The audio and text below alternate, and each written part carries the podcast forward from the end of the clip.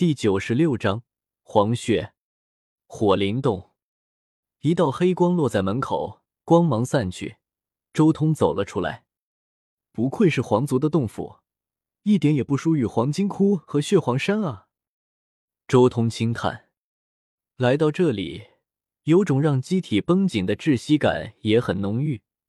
此地极其危险，外围就有无数的大圣阵纹，其最核心之处。肯定有大量的古皇阵纹。龙影，周通挥舞金刚镯，那独属于龙纹黑金的黑色光辉骤然笼罩全身。他大步向火灵洞内部走去。金刚镯乃是七彩光辉，但是七彩光辉太过显眼了。为了低调一点，所以周通隐去了六彩，只剩下那蕴含了真龙宝术的龙纹黑金的力量。进入火灵洞之后，周通没有多想什么，直接动用元术手段，祖字秘壶前自秘前进，探测安全路径。就这么神不知鬼不觉的向这片洞窟深处走去，一切都非常顺利，没有遇上阻碍。沿路，周通也看到了许多生命，比如火灵洞的一些古兽之类的。周通没有惊动他们，仗着大圣气金刚镯施展的龙隐秘术。灵巧无比的绕过一切阻碍，直指火灵洞的第一洞。无声无息，周通就这么直接走入了第一洞之中，如同鬼魂般飘进了火灵洞的第一洞深处。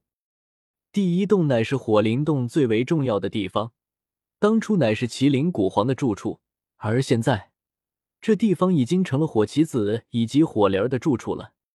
刚进入第一洞内部，周通的眼睛顿时亮了起来。好家伙，悟道茶树树干制作的床板！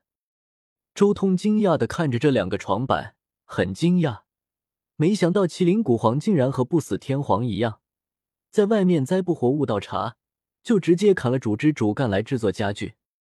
不死山那倒霉的悟道茶树，接连被历代的古皇折腾，都不知道濒死了多少次。这家伙要是能像青帝那样化形而出，恐怕正道之后都要灭掉这些古皇的后人了。收走，收走！周通才不跟他们客气，直接把这些东西一股脑的收走。他转过了几圈，又看到了其他的一些东西，比如麒麟古皇留下来的悟道的一些碑，这蕴含着麒麟古皇正道之后参悟大道的一些感悟，还有一些金奥义，价值无量。周通大手一挥。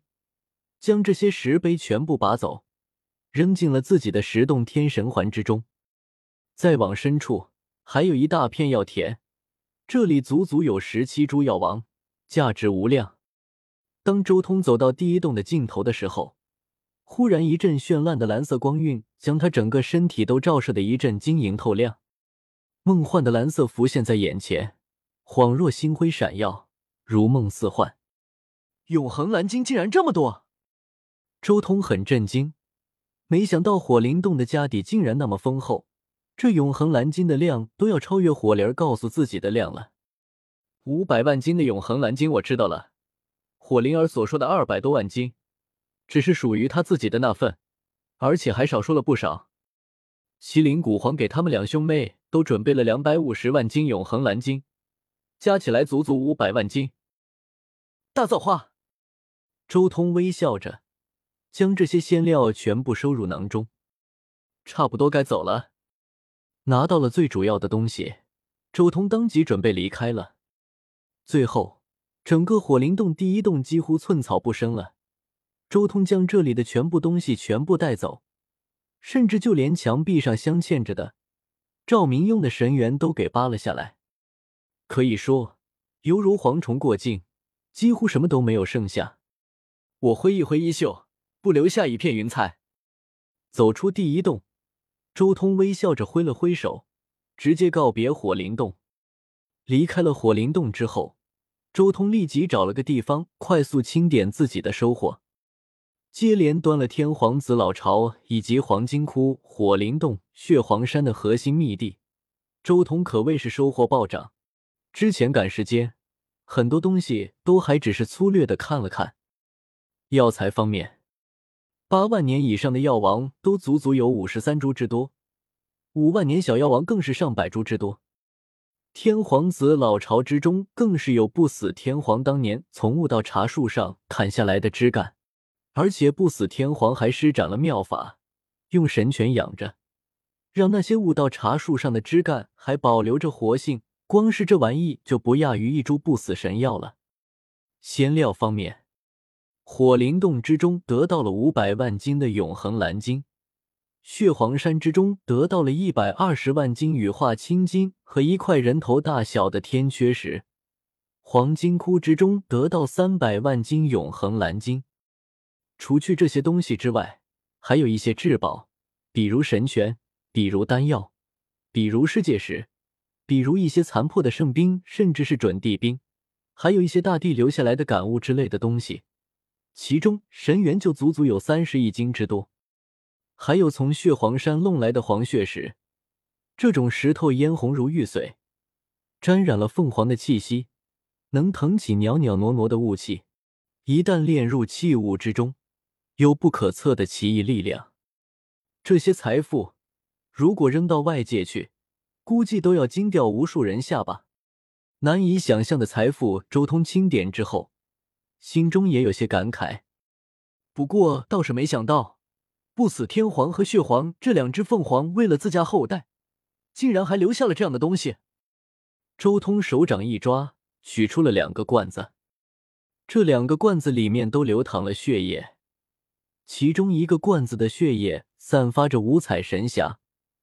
仿佛有仙气在缭绕，而另一个罐子的血液则异常的璀璨，鲜红的惑人心神。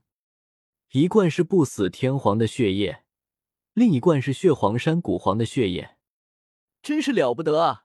炼化了所有杀气，只剩下滋补效用。这两罐血液绝对能令我进一步脱胎换骨。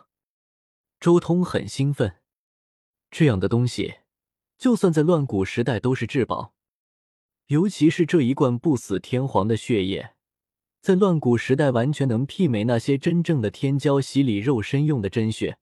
修炼乱古法的修士以此洗礼肉身，完全能令自身更进一步。